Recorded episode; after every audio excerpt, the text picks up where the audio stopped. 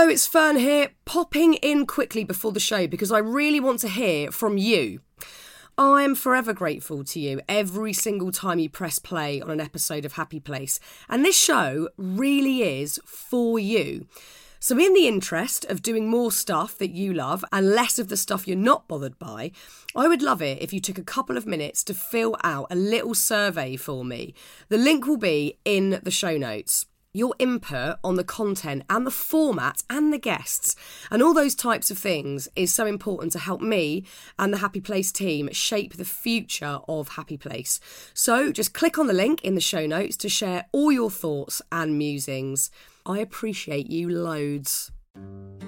Hello and welcome to Happy Place. I'm Fearne Cotton, and this is the show that helps you navigate the mayhem of the modern world. Today, I'm chatting to TJ Power. We as humans spend 300,000 years evolving out in nature. These chemicals during those 300,000 years, like every part of us, were evolving and trying to help us. Dopamine, for example, if we were out there hunting and looking for food and building shelter, it would reward these behaviors and suddenly our dopamine would go up because those behaviors were vital to surviving. If you then put a hunter gatherer in the modern world, like put our ancestors in the modern world, and suddenly they had sugar and phones and sat inside all day and stopped sleeping and became disconnected, all these chemicals would drop. And that really is where we're at as a society. All of these chemicals are low for all of us. TJ is a neuroscientist and the co founder of Neurify. He's basically the brain behind our brains. And yes, he's a super clever scientist, but he's only human too. He's struggled with addictive behaviours himself, so he knows firsthand how to spot those more unhelpful habits from hangovers to endless scrolling on our phones. But he also now knows how to manage them. The key is to understand the four primary brain chemicals that influence our feelings and behaviours. We're talking dopamine, oxytocin, serotonin, and endorphins. These are the things he focuses on in his book, The Dose Effect, which will come out later this year. You've probably heard of some, if not all, of those chemicals. I definitely have heard a lot about dopamine certainly in relation to phones and scrolling and these little hits we're trying to get all of the time. And I guess a little bit about oxytocin when I was pregnant, but I certainly need to learn more about it. And I know a teeny bit about serotonin because I'm pretty sure it relates to sleep, and that's something that I can become a bit obsessed by. So, look, I am really eager to hear more of what TJ has to say. Basically, TJ can identify what chemical you're lacking based on what you're experiencing and then offer a really lovely, simple solution to increase it using everyday things that we can all do. And I mean that. You'll hear in a moment. This stuff doesn't have to be difficult. We just need to understand how it all works in the first place. I'm Sandra, and I'm just the professional your small business was looking for. But you didn't hire me because you didn't use LinkedIn jobs. LinkedIn has professionals you can't find anywhere else, including those who aren't actively looking for a new job but might be open to the perfect role, like me. In a given month, over 70% of LinkedIn users don't visit other leading job sites. So if you're not looking on LinkedIn, you'll miss out on great candidates like Sandra. Start hiring professionals like a professional. Post your free job on linkedin.com slash spoken today. All right, here it is. This is the show.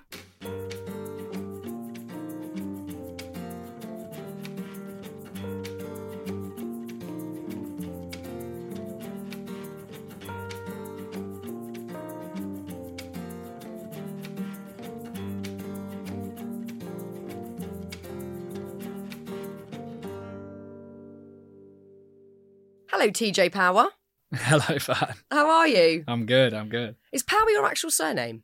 It is. I That's do get asked that, but it is. It's a really strong surname. Yeah, they've my parents given me a shot for this media work. exactly. they were thinking very, very far ahead. Um, it's so good to have you on the podcast. I think what you're doing's so interesting, and I've been really enjoying following all of your social content and breaking down some pretty complex situations for us to understand in really plainly spoken language, which I think is a lovely bridge because there's many of us out there extremely interested in neuroscience, but it can get extremely overwhelming and overcomplicated. So I like that you've distilled it for us to really understand what we need to know. 100%. That's been the goal. I think when I was studying at university, I came across all these ideas that I thought, wow, that'd be super useful for society to understand, but it's all in such complicated language. And my number one mission has just been like simplify it, make it accessible so people can actually start taking action. Yeah, it's great. And what I think's really empowering for us all to understand is when we feel we've got poor mental health and we'll all peak and trough with how we're feeling 100%. mentally often we will assume it's down to either circumstance or something that's happened in the past or maybe it's simply hereditary and i think we can all get quite stuck in that i've certainly been there where i've gone my mental health is poor at the moment because this thing happened Yeah. whereas the data that you're presenting to us in your neuroscience world Yeah. is actually we've got these brain chemicals that are really attributing to how we're feeling, what our mood is, our energy levels, and our general baseline mental health. So, would you say we've got more agency over our mental health than we care to believe? A hundred percent. I think these brain chemicals are right at the core of how a human being functions. Just for context, these brain chemicals we're talking about are dopamine, being the super famous one, oxytocin, serotonin, and endorphins. And very conveniently, that spells dose, D O S E, which is heaven. Whoever named those chemicals, thank you. and uh, each of these chemicals presents really specific symptoms if you're low or high on them. And we have so many people coming through our training and connecting with us that may experience feeling like really demotivated or low in confidence or disconnected or tired or anxious and don't understand necessarily that they could be low in some very specific chemicals. The modern world is creating a world that does lead to these chemicals being low, and we're finding simple actions start alleviating people out of this sort of pain. Yeah, it's so interesting because obviously, you know, all of us will have been through challenging experiences, and it's not to say that those experiences aren't valid and don't contribute to us feeling not great. Mm-hmm. But like you're saying, and I think it's so interesting to reiterate that, the modern world isn't conducive to us having balanced levels of these brain chemicals. Hundred, yeah. I I mean, that is a huge thing to realise. We're we're under pressure to create some sort of stability with these chemicals that isn't a given. Yeah, effectively, we as humans spend 300,000 years evolving out in nature. That's like the path we are in. Like we looked in this physical form, this is what they believe, that we were in this physical form for 300,000 years. 99.9% of that, we were out there. And very recently, we've come up with this new way that humans live their lives. And these chemicals during those 300,000 years, like every part of us, were evolving and trying to help us. They were trying to help us survive, but also like thrive as a species and each of them has a specific function. So, dopamine, for example, if we were out there hunting and looking for food and building shelter, it would reward these behaviors, and suddenly our dopamine would go up because those behaviors were vital to surviving. Oxytocin, if we remained super connected to the tribe, obviously that was vital. If you were on your own, you were screwed out in nature. Serotonin was this one that wanted us to take care of our bodies with nutrition and sunlight and sleep. And then endorphins had this ability to de stress us. And effectively, when we were out there in the wild, all these chemicals were pumping. If you then put a hunter gatherer in the modern world, like put our ancestors in the modern world, and suddenly they had sugar and phones and sat inside all day and stopped sleeping and became disconnected, all these chemicals would drop. And that really is where we're at as a society. All of these chemicals are low for all of us. And it's a dream for us to discover this, to be honest, as people, because there are so many things that could then rebuild it and get us feeling good again. Yeah, we need to almost reverse a few of the terrible habits that we're all in collectively. And there's stuff that's totally normalized. It's not like I'm talking about criminal activity here. It's just like using your phone too much. So yeah, for sure. look, let's break some of these down. So let's look at your your daily dose sort of theory here. So let's Yeah. look at dopamine. So dopamine, as you say, is like a, a reward feeling. It's the chemical that makes us feel good when when there's like a reward in place. But of course, that reward used to be hunting and gathering and food and something that was actually going to, um, you know, help to nurture our our health and our longevity as human beings. Now we're getting it off phones. That's where we're getting the dopamine hit. Why does it differ? Why is that? Why is that hit of dopamine not as productive, say, as something that is slightly more rewarding and I guess uh, contributing to your your actual health? Yeah, such a good question. So, effectively, what you have to imagine is it would have been so hard to survive outside. Like, if you actually imagine it now, we find it hard enough to survive in this world. So, imagine actually what it was like to survive outside. And dopamine was there to basically make us enjoy the experience of effort So that all of these things that were really hard to do, like find food or find animals or whatever it may have been, it made us feel good in the pursuit of that goal so that we'd want to keep doing it. And the reason it varies so much compared to like when we go on social media is if you imagine like a really simple graph, if you were say hunting for an animal, it might be two or three hours of your dopamine gradually building. You finally successfully get the animal and then it comes back down. You've had this really slow rise and fall. The difficulty happens with when something like you go on social media, immediately you experience that huge spike of dopamine. You get the reward straight away, even higher than what we could have got from that because these are very like carefully made ideas. And the brain is always good at getting itself back into balance. It just wants to be in the middle. And that's the same with everything. Your heart rate, everything wants to always be balanced. Because it goes so high, it's then like, wow, I've got to get back to the middle. So it crashes really low. And that's what creates something called low baseline dopamine. And you know that feeling where you scroll for ages and it is really fun, oh, it's really entertaining. Shit, the and then you after. put your phone down and Horrendous. you get that deflated feeling. Like I even saw in that Little Things book, you compared it to eating a slice of cake. Yeah, and like that when you is really so... gobble one up and you're like, oh I can't stop. It's so amazing. I'll have a little slither more. And then afterwards you feel crap. Hundred percent, Yeah. and cake or social media, the exact set, the exact same. So in is effort the key here? Is it you know we're getting dopamine hits with zero effort. We're like Yeah. barely we're moving one finger and we're getting the hit that would have, as you say, taken two hours of exertion and effort before. Mhm. Wow. hundred percent effort is the key, and that can be slightly annoying because obviously we all want everything to be super easy. Yeah. But we have to understand like the nature of how our brain actually is, and even if you take something like needing to tidy your home, and it's one of those annoying tasks, can't really be bothered. Gradually, you start doing it, it's a bit annoying, but then you start to gain momentum, and that momentum is dopamine building in your brain. And then afterwards, you get this feeling of satisfaction. And anything that's like discipline, a little bit of effort, whether it's work based, even if you compare something like the feeling you get after reading compared to scrolling social media. One of them, your brain had to engage a bit of effort, satisfied after. One of them, no effort, kind of a bit disappointed after. And that's the Mm. difference. One of the things that you've been really brilliant talking about online, which I think is a subject that gets um, pushed to one side because people either feel ashamed talking about it or they find it embarrassing to talk about it, and that's porn. Which Mhm. again, you've got this low effort, extremely high hitting dopamine rush, and then a huge crash afterwards. Can you tell me about why you wanted to look into the study of that and how Mhm. you've experienced that personally? Yeah, porn is fascinating. I think we're underestimating it so much as a society because it is like an unspoken topic effectively and I think it's a activity that so much of our world engages in very regularly and that really isn't a surprise. Like I see no judgment in wanting to watch that. Of course it's going to be like a fun activity to do. But I love it- that you're calling it a fun activity. we great. can describe it however, but I understand why society wants to engage in it. And I did. Like I grew Yeah. up young kid. I remember Googling something on like a laptop, suddenly seeing all that for the first time before I'd seen any of it in real life. And then again, I just got into that cycle and you think, oh, it's not that bad for me. You don't necessarily know it would be bad for you.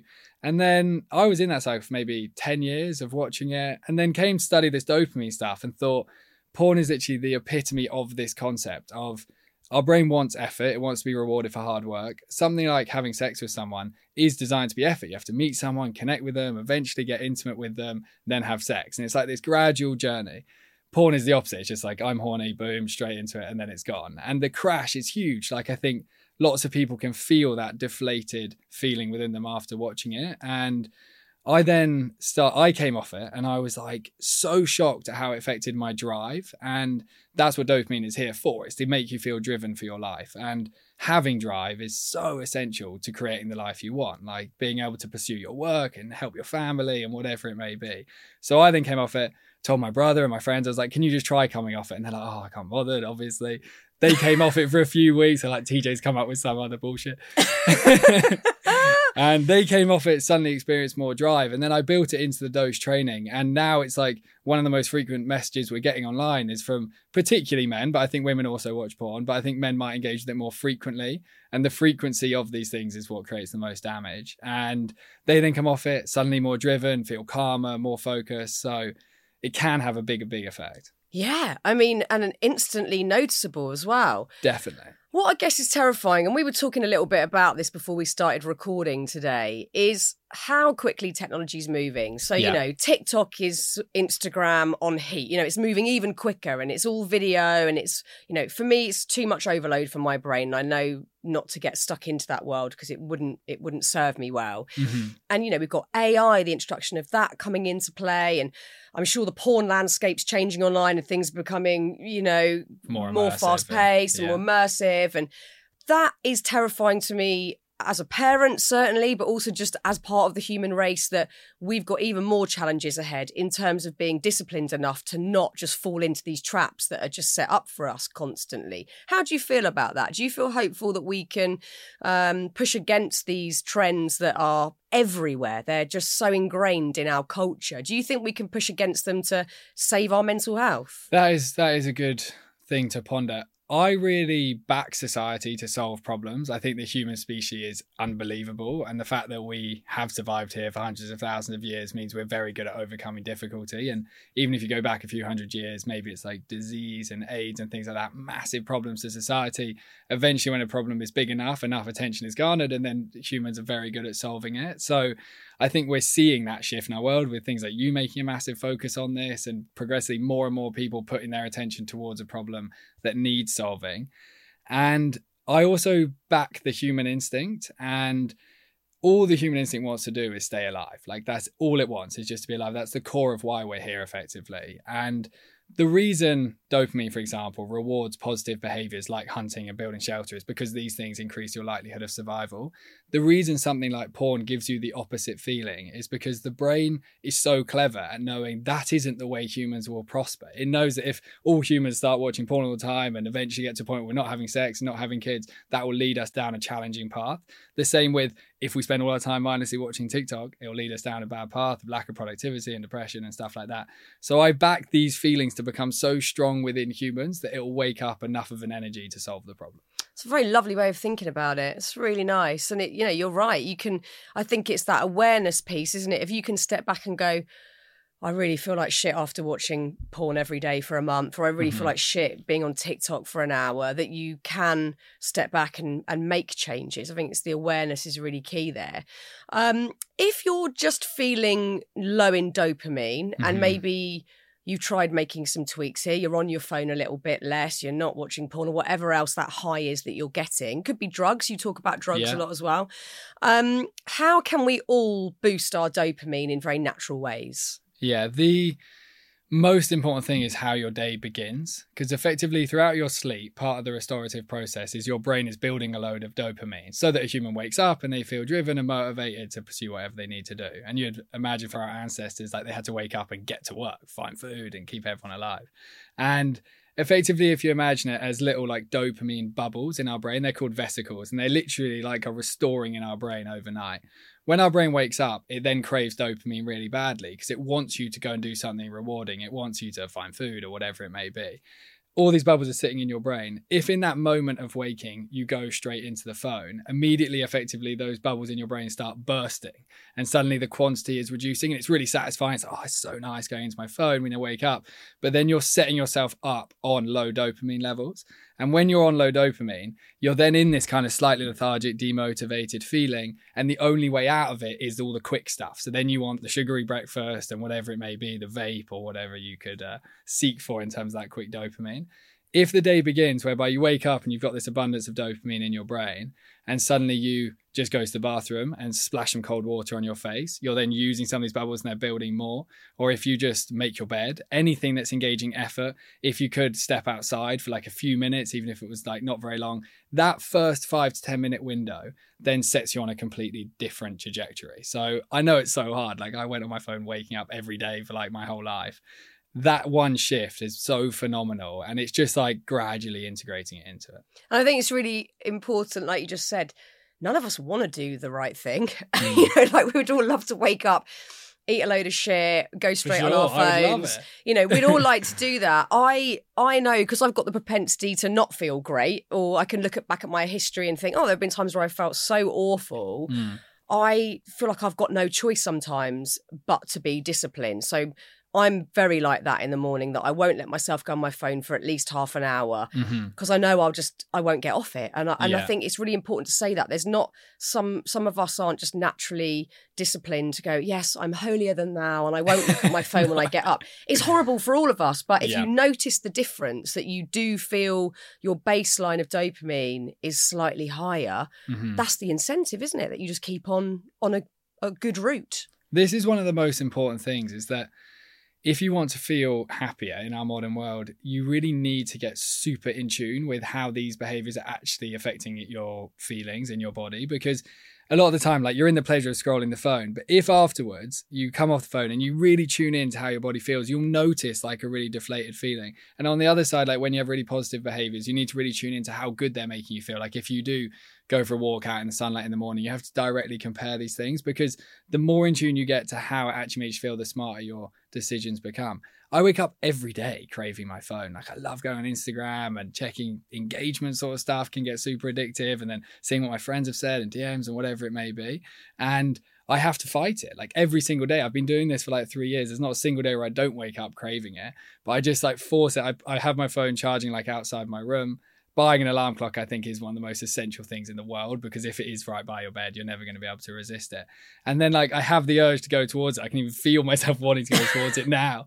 And uh, i'll just like force myself outside brush my teeth whatever it may be. And the difference is phenomenal. Like it's not something I think is negotiable. Like you're asking, like, how can we solve this problem in our world? These sort of actions, they just like they have to get into our life. We have to find a way to build them in. Yeah, and they are really simple. You know, obviously there's nuance to the conversation because if you've got clinical depression, whatever, there's going to be, Mm-hmm. uh, you know, different infrastructures needed to ensure that you feel all right. But Yeah. for many people out there who just want to feel a bit better, Mm-hmm. these really simple things matter. And we think, oh, how can that be a thing? How can not Yeah. going on your phone make me feel any better? But it's these tiny, tiny tweaks.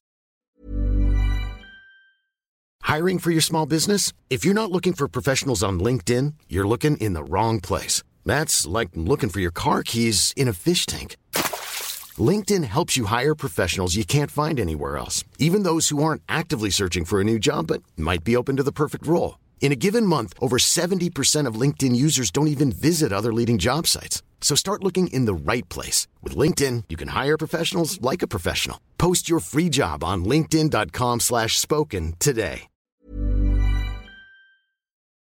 Let's talk about the next one on the list, which is Yeah. oxytocin. So tell us about oxytocin. What is it? What does it do?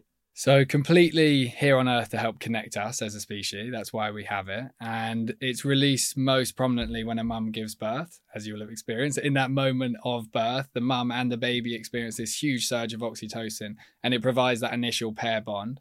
And then, as you go through life and you have physical touch and love and breastfeeding in those early months, oxytocin begins to build and build. And then, as you begin to grow as a human and you start to give love to others and contribute and receive love, oxytocin bigger and bigger. And this connection based chemical, again, like in a world where we're so like stuck behind our phones, it is beginning to drop. And again, actions we can go through that can get this one up. Yeah, in in a similar way to you know looking at dopamine, the the screens that we're obsessed with are again really impacting this one on a big level. And we often, you know, I I'm so guilty of this one that I think, oh, I'll just text that person and we'll just like have a voice note chat. But actually, if I took the time to go, let's go for a cup of tea, mm-hmm. sit face to face, make eye contact, Yeah. probably, you know, just have a laugh or go deep and talk about big things. You feel so boosted after. And I'm, you know, it's no secret that I really struggle to get out the house sometimes to mm. go and see people. Yeah. I can be, you know, really drawn to just staying at home because it feels comfy and safe and easier. But I can see, especially in the winter time, it can be detrimental when you've got to look at your own um, comfort zone that you're willing to sort of step out of to go and you know there's a lot of people out there who'll be listening to this that feel deeply lonely we know that loneliness is one of the biggest problems we had a i don't know if we still do but we had a lonely minister in government at one Wow. point There you go. and um, I, don't, I think that might have even been before the pandemic, but people are really suffering with this one. And again, would you say we've got a bit more agency over how much we're connecting and how deeply we're connecting than we think? Definitely. And I do think it's important to understand like we all have our own social desires. Like it's not that you suddenly have to like put yourself in really like extroverted situations if that's not your vibe. Like if you want to just like meet someone one on one, that's great and that'll provide you all the oxytocin Yeah, that's me. you need. The other thing is if you do want to stay at home, which is also fair, like it's amazing that we have these nice comfortable homes to be in. the interesting thing in the research is also showing that when we text one another, we get absolutely no oxytocin release in our brains at all. And then immediately when someone calls someone, they hear someone's voice, they do get an oxytocin release. Wow. So it does show that it is very important, like if you're going to be at home, to connect more via things like FaceTime. And the research behind that all comes from the fact when you're really, really young and you hear the sound of your mum or dad's voice, it immediately releases oxytocin and calms you because you know you have safety because your primary caregiver is there. So the sound of voices began to like calm us and build this connection based chemical.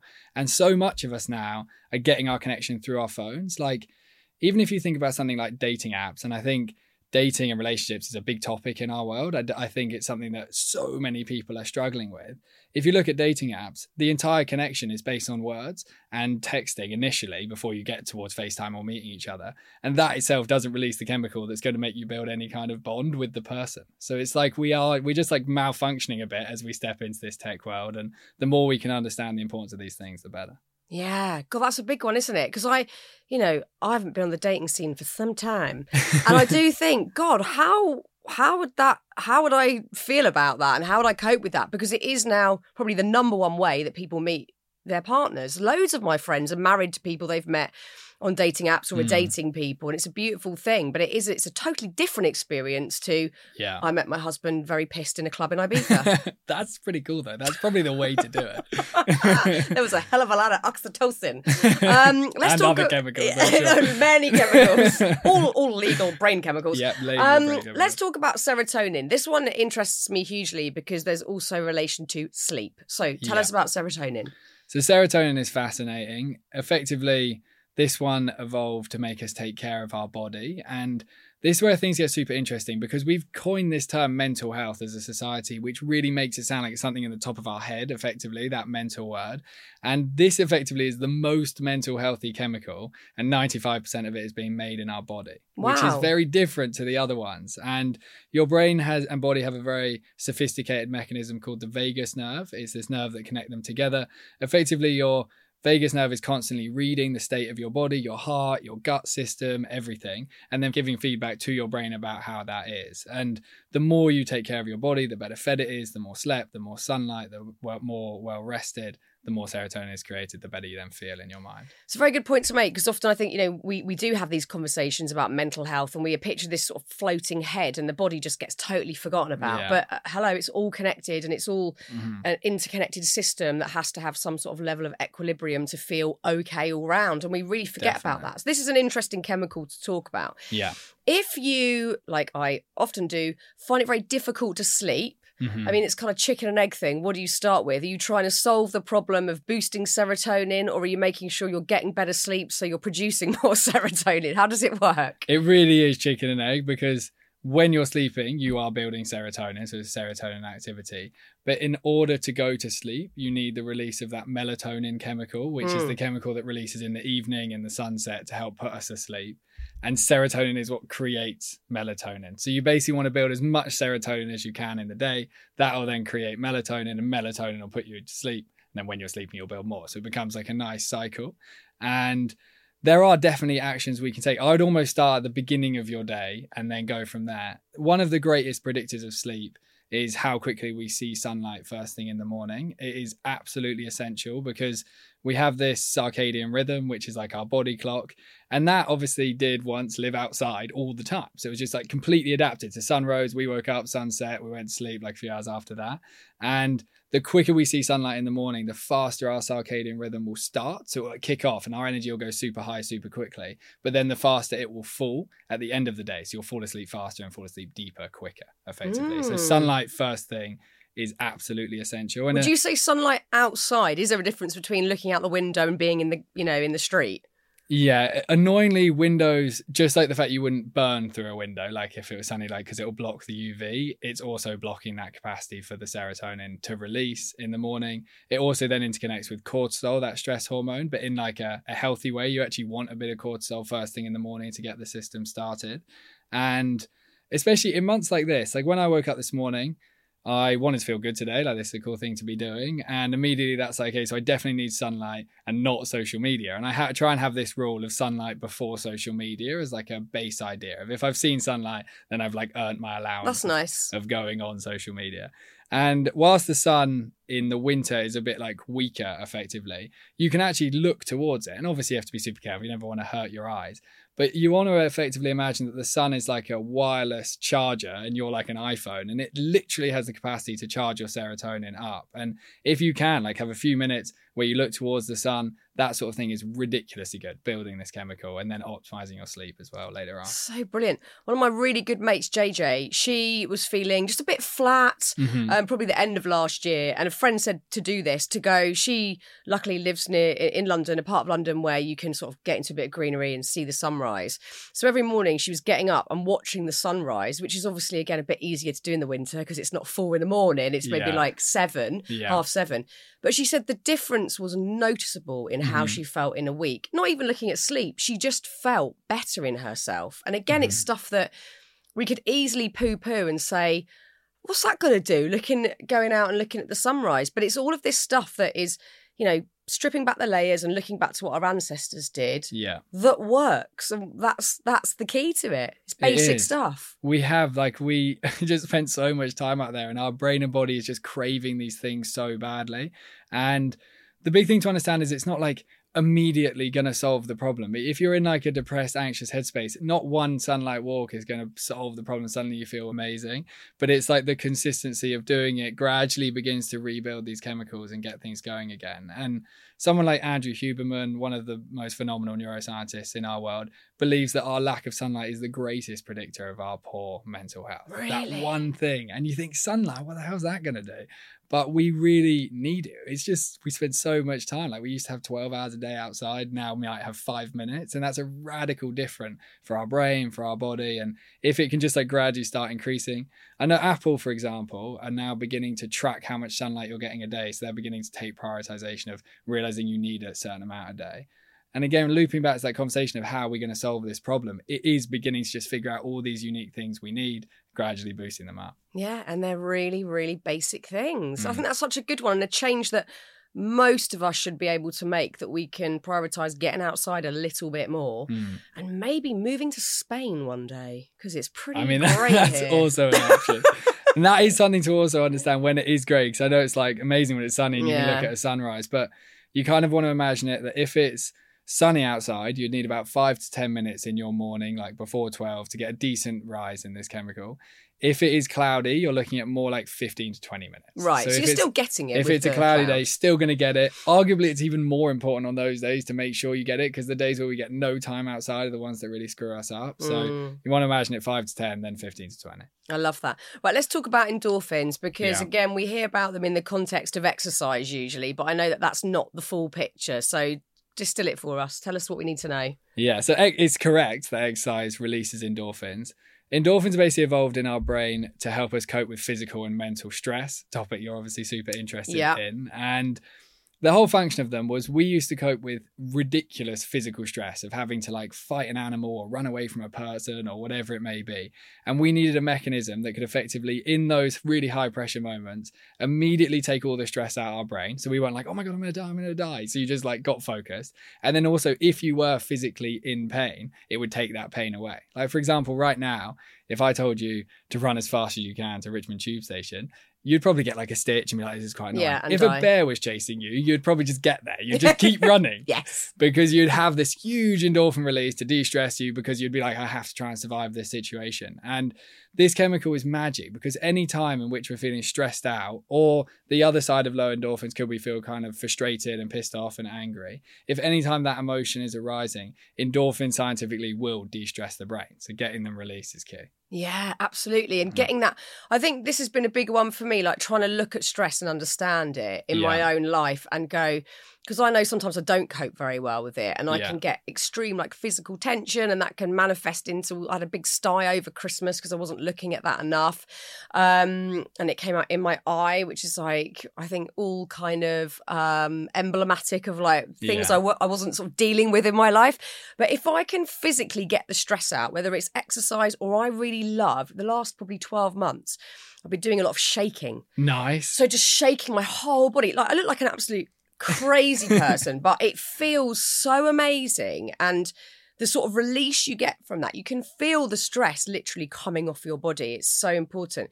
And something that's really interesting when you were talking about that there that sprung to mind is I think we collectively assume that a good life is a really comfortable, easy life. But actually, mm-hmm. all of this points to the absolute opposite. Mm-hmm. That for us to feel good, there needs to be effort, mm-hmm. exertion of some kind, and that sort of element of challenge and struggle on a physical level, but a mental level. So we've probably, we're maybe aiming for the wrong things in terms of looking for this sort of ultimate, relentless comfort yeah we the, the, the pursuit of comfort is only going to be like a world that does create like a lot of depression in our mind unfortunately just because if we had been in this modern tech world for hundreds of thousands of years maybe the brain will have evolved into like a whole new mechanism that can enjoy this experience. But it's just like we are literally the first humans to ever experience this and the brain is just like what is going on? Like this isn't what i lived in. This is the opposite. I was never comfy. I was hardworking every day, constantly trying to contribute to my family to keep them alive, constantly having to sleep loads to recharge in order to get there, eating the unprocessed foods because there was none of these things. Like our brain really desires effort. And that's why, like, when people go down the path of like some kind of new routine and they're like, oh, I'm waking up a bit earlier, I'm eating a bit healthier, I'm exercising more, I'm focusing better. Obviously, a lot of the benefit comes from the behaviors themselves making you feel good. But a huge proportion of it is simply the fact your brain is suddenly in more of a pursuit of a goal and it just wants that. It wants such a clear goal that it's constantly chasing for. And in the steps, accomplishing that goal is when you're going to feel your best. Yeah. I mean, I, I, am addicted to that feeling, if anything. Like, I find mm-hmm. it difficult to do the opposite and just be a human and just yeah, exist. Too, I find it really hard. I get so caught up in that feeling. And of course, but I have had periods of my life where I haven't felt like that. And of course, all of that forward moving action yeah. requires motivation. If you're mm-hmm. not motivated, you are not going to do anything. And I've definitely had, there was a period of my mental health where I felt so unmotivated in most areas. And that's a very tricky place to be when you realize that motivation is probably going to get you out of maybe not fully, but certainly elevate you maybe one or two levels up from the absolute shit show that you you feel your life is at that point. If you are feeling super bleak, and there might be people listening to this now that mm. really aren't feeling very good, and they have zero motivation, but listening to you speaking and understanding that it might require a change of habit, maybe some um, motivation to get outside of the morning, to not look at your phone, etc. Where do you start? How do you cultivate that motivation to make change? Yeah, this is a really good thing to to ponder and this is where I've been. Like I now talk at it from a place of like I am doing lots of these things, so I am in a more motivated headspace. But I was once in so far from this. I grew up and had like a really challenging experience between like 16 and 21. I lost five people in five years, and by 21 had like carried four coffins on my shoulder. And during that time, got really into the world of addiction and I got to the end of that about 22 years old and I was so fucked to be honest. I was like depressed, anxious. I'd been having way too much of that dopamine stuff. And at that point, I was like, how the hell do I solve this? Like, I was coming out of uni. I'd managed to keep uni going and do all my degree and all that sort of stuff. But like, personally, my brain was just fried. And at that point, I was like, I need to create some kind of big desire in my life to want to get healthy. And I knew the phone was the greatest problem to solve, like the addiction of the phone, because although all the other things like I was having, it's the frequency of the phone that was really screwing me up. And I hated the idea of coming away from my phone. And I was like, I'm going to see if I can go for a walk each day for an hour without it. And that was literally the worst idea possible. I'd walk out there, so much like anxiety in my mind, all my depressive thoughts. I would like really criticize myself, be super tough on myself. But I just had this commitment. I was like, I'm going to do this every day until I find a way out of this challenge I'm in because I'd learned so much about the human instinct. And I thought if I give it enough time to be heard, eventually it's going to give me the answer. And I, I, interestingly, in these in the silence is when I actually found all this dose stuff, basically all these actions. But I found that if you go for a walk every day without your phone, and on that walk simply ponder what you want from your life, and it's like whether you're wanting deeper connection in your relationships, you want to have a healthier lifestyle, you want to pursue something in your work, if you give your brain enough time to think, it's actually so talented at finding the answer. I just think so much of the time we're never giving it the space to find it because it's just like, oh yeah, I really want that thing, but now I'm just gonna scroll on my phone. And you can't see distracting. And I really believe that is step one, a headphone free walk on a consistent basis in a natural environment where you ponder what you're seeking for. And I think that's step one in, in the catalyst of everything else. But interesting that for you personally, the initiation into that was really challenging. It's not like on day one you were like, I feel fucking great. I've not got my phone. I'm pondering all these life ideas.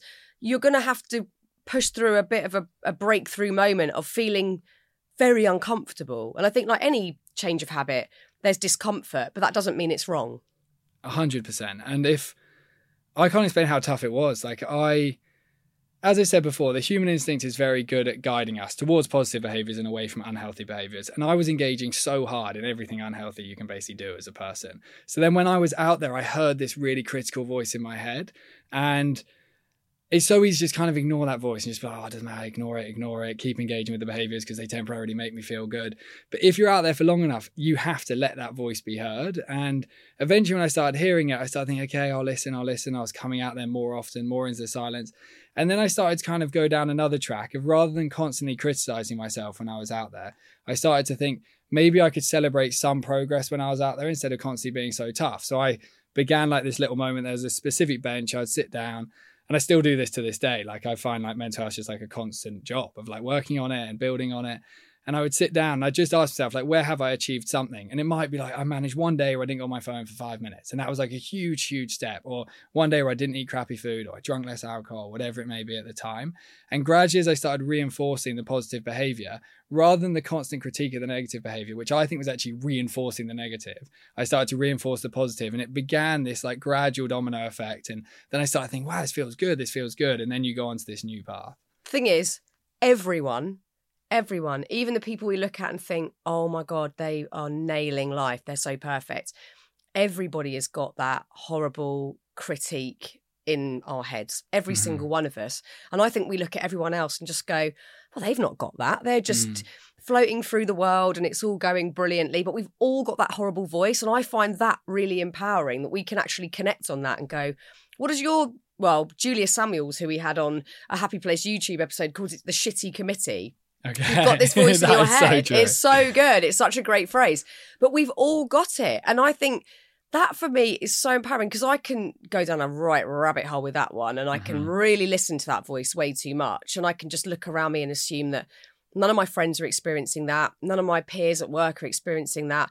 Everyone's really confident with what they've set out to do. But even before I start doing a podcast like this, I've got probably half and half, like one bit excited, looking forward to it, the other half of my brain going, well, don't fuck this up, or well, maybe it won't go brilliantly and it will be the rest of the days a write off. You know, you've, and it's really, it's a tricky one to manage that. But you're saying if you, focus more on the good things that you're actually the you know the actions in your life that helps support the more positive voice that you're hearing in your head yeah this is so crucial i think this is at the core of every bit of change you can possibly make. If I give you a, a, scenario, if you had two people that were wanting to eat healthier, it's a very simple example. I'm sure lots of us want that.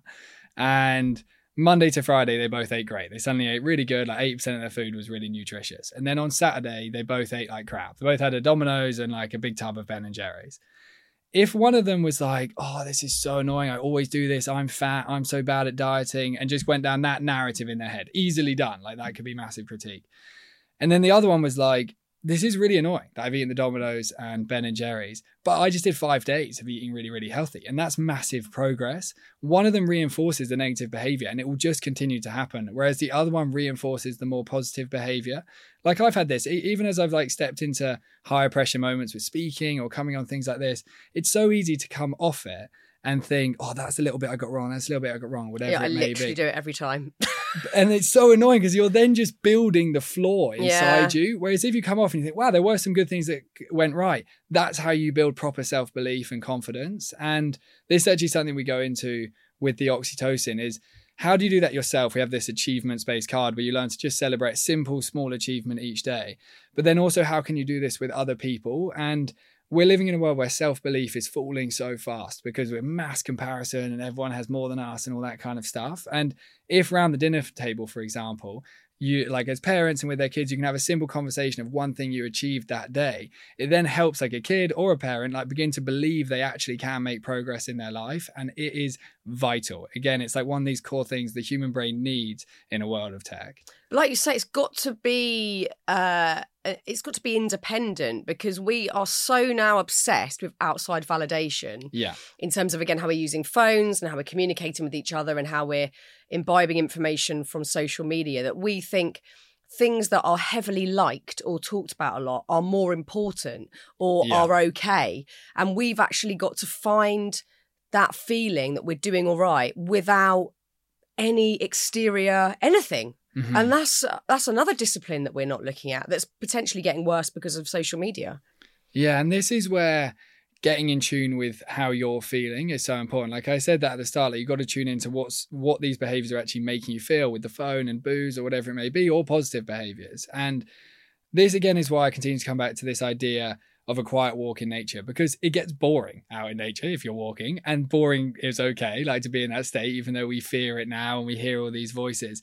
But when you're out there, it's hard to like understand this as a human because we have it all in our brain, but our body can talk to us. Like we can literally hear these feelings within us. And if it's something like that, where it's like, I'm seeking for validation because maybe that person thinks that thing is cool, but I don't actually give a shit about that thing. The more time you spend in the quiet building your relationship with yourself, the stronger all these connections become.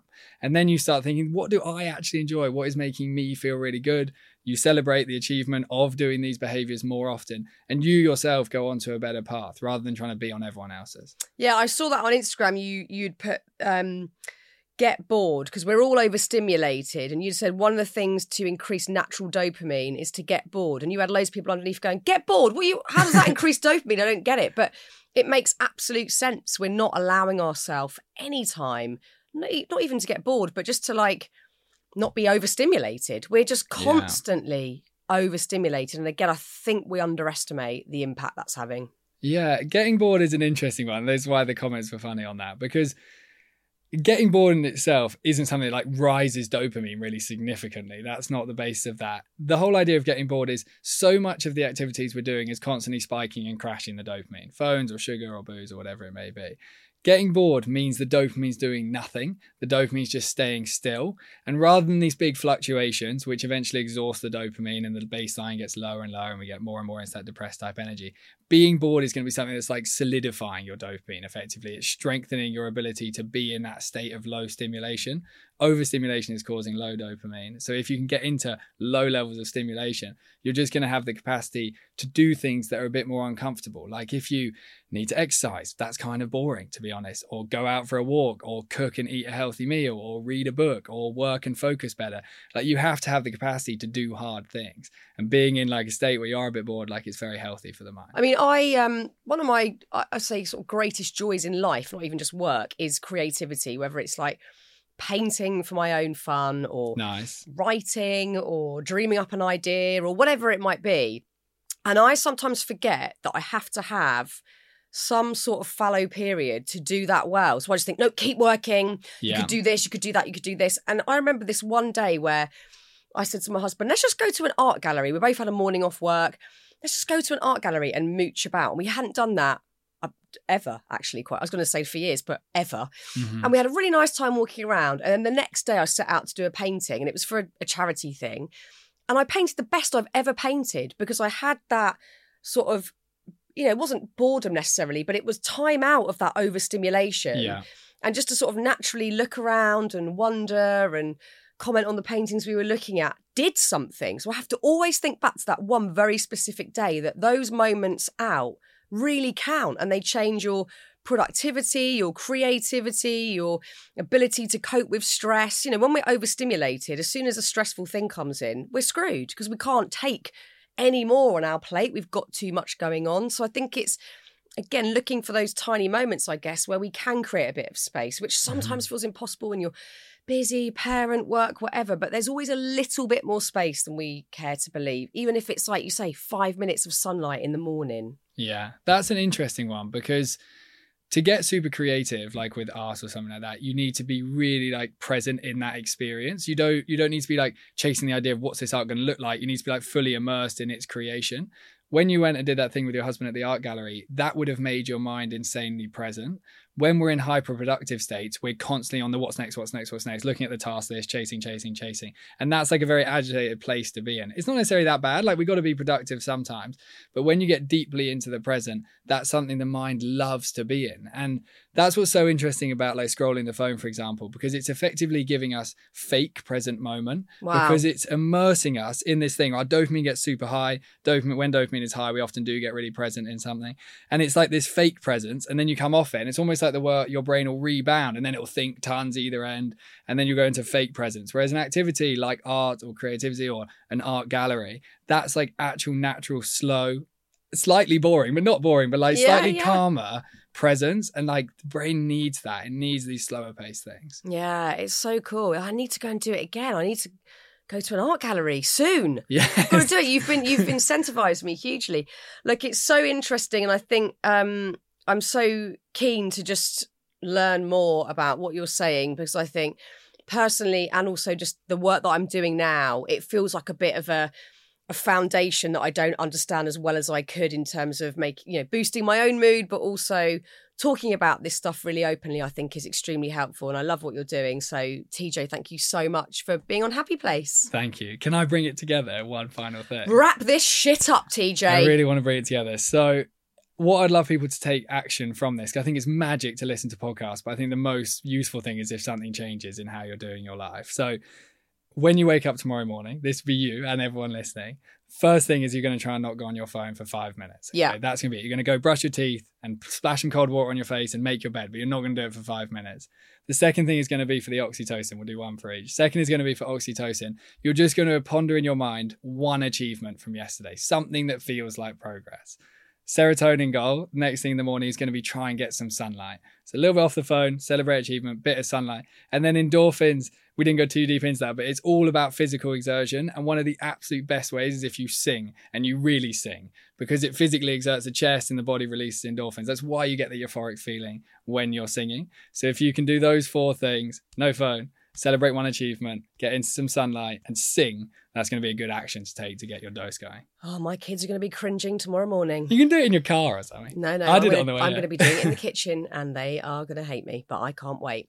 I think that's a wonderful, practical sequence of events that we can all try. Yeah.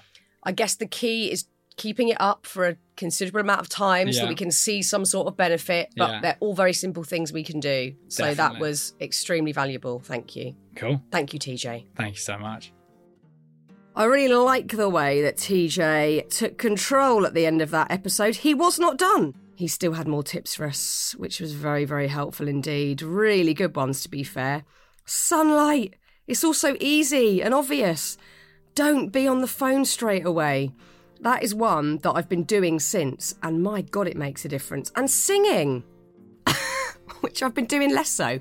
Mainly because, like the other day, I was singing Annie Lennox, Walking on Broken Glass, and my son shot me such a stare um, that I stopped. But when they're at school, I'll have a right old good sing song.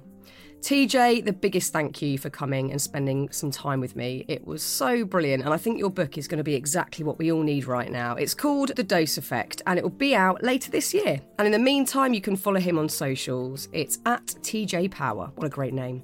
And you can also follow us too if you want. We're at Happy Place Official. By the way, we briefly mentioned the shitty committee. All those annoying voices in your head doing their best to keep you sad or frustrated. And there's actually a recent episode hearing from loads of great people like Ruby Wax, Vex King, Tim Peake about how they tackle their shitty committee. So do scroll back just a tiny bit in your podcast feed to have a listen to that if and when you need a little mood boost. All right, until next time, it's a massive thanks to TJ, to the producer Anushka Tate at Happy Place Studios, and to you. Go and have a good old sing song.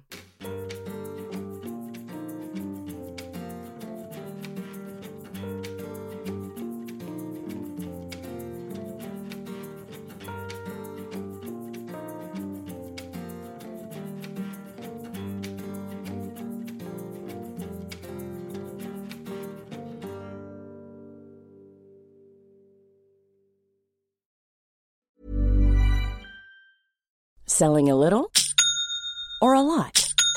Shopify helps you do your thing however you cha-ching. Shopify is the global commerce platform that helps you sell at every stage of your business. From the launch your online shop stage to the first real life store stage, all the way to the did we just hit a million orders stage. Shopify is there to help you grow. Shopify helps you turn browsers into buyers with the internet's best converting checkout. 36% better on average compared to other leading commerce platforms because businesses that grow grow with Shopify. Get a $1 per month trial period at shopify.com/work. shopify.com/work.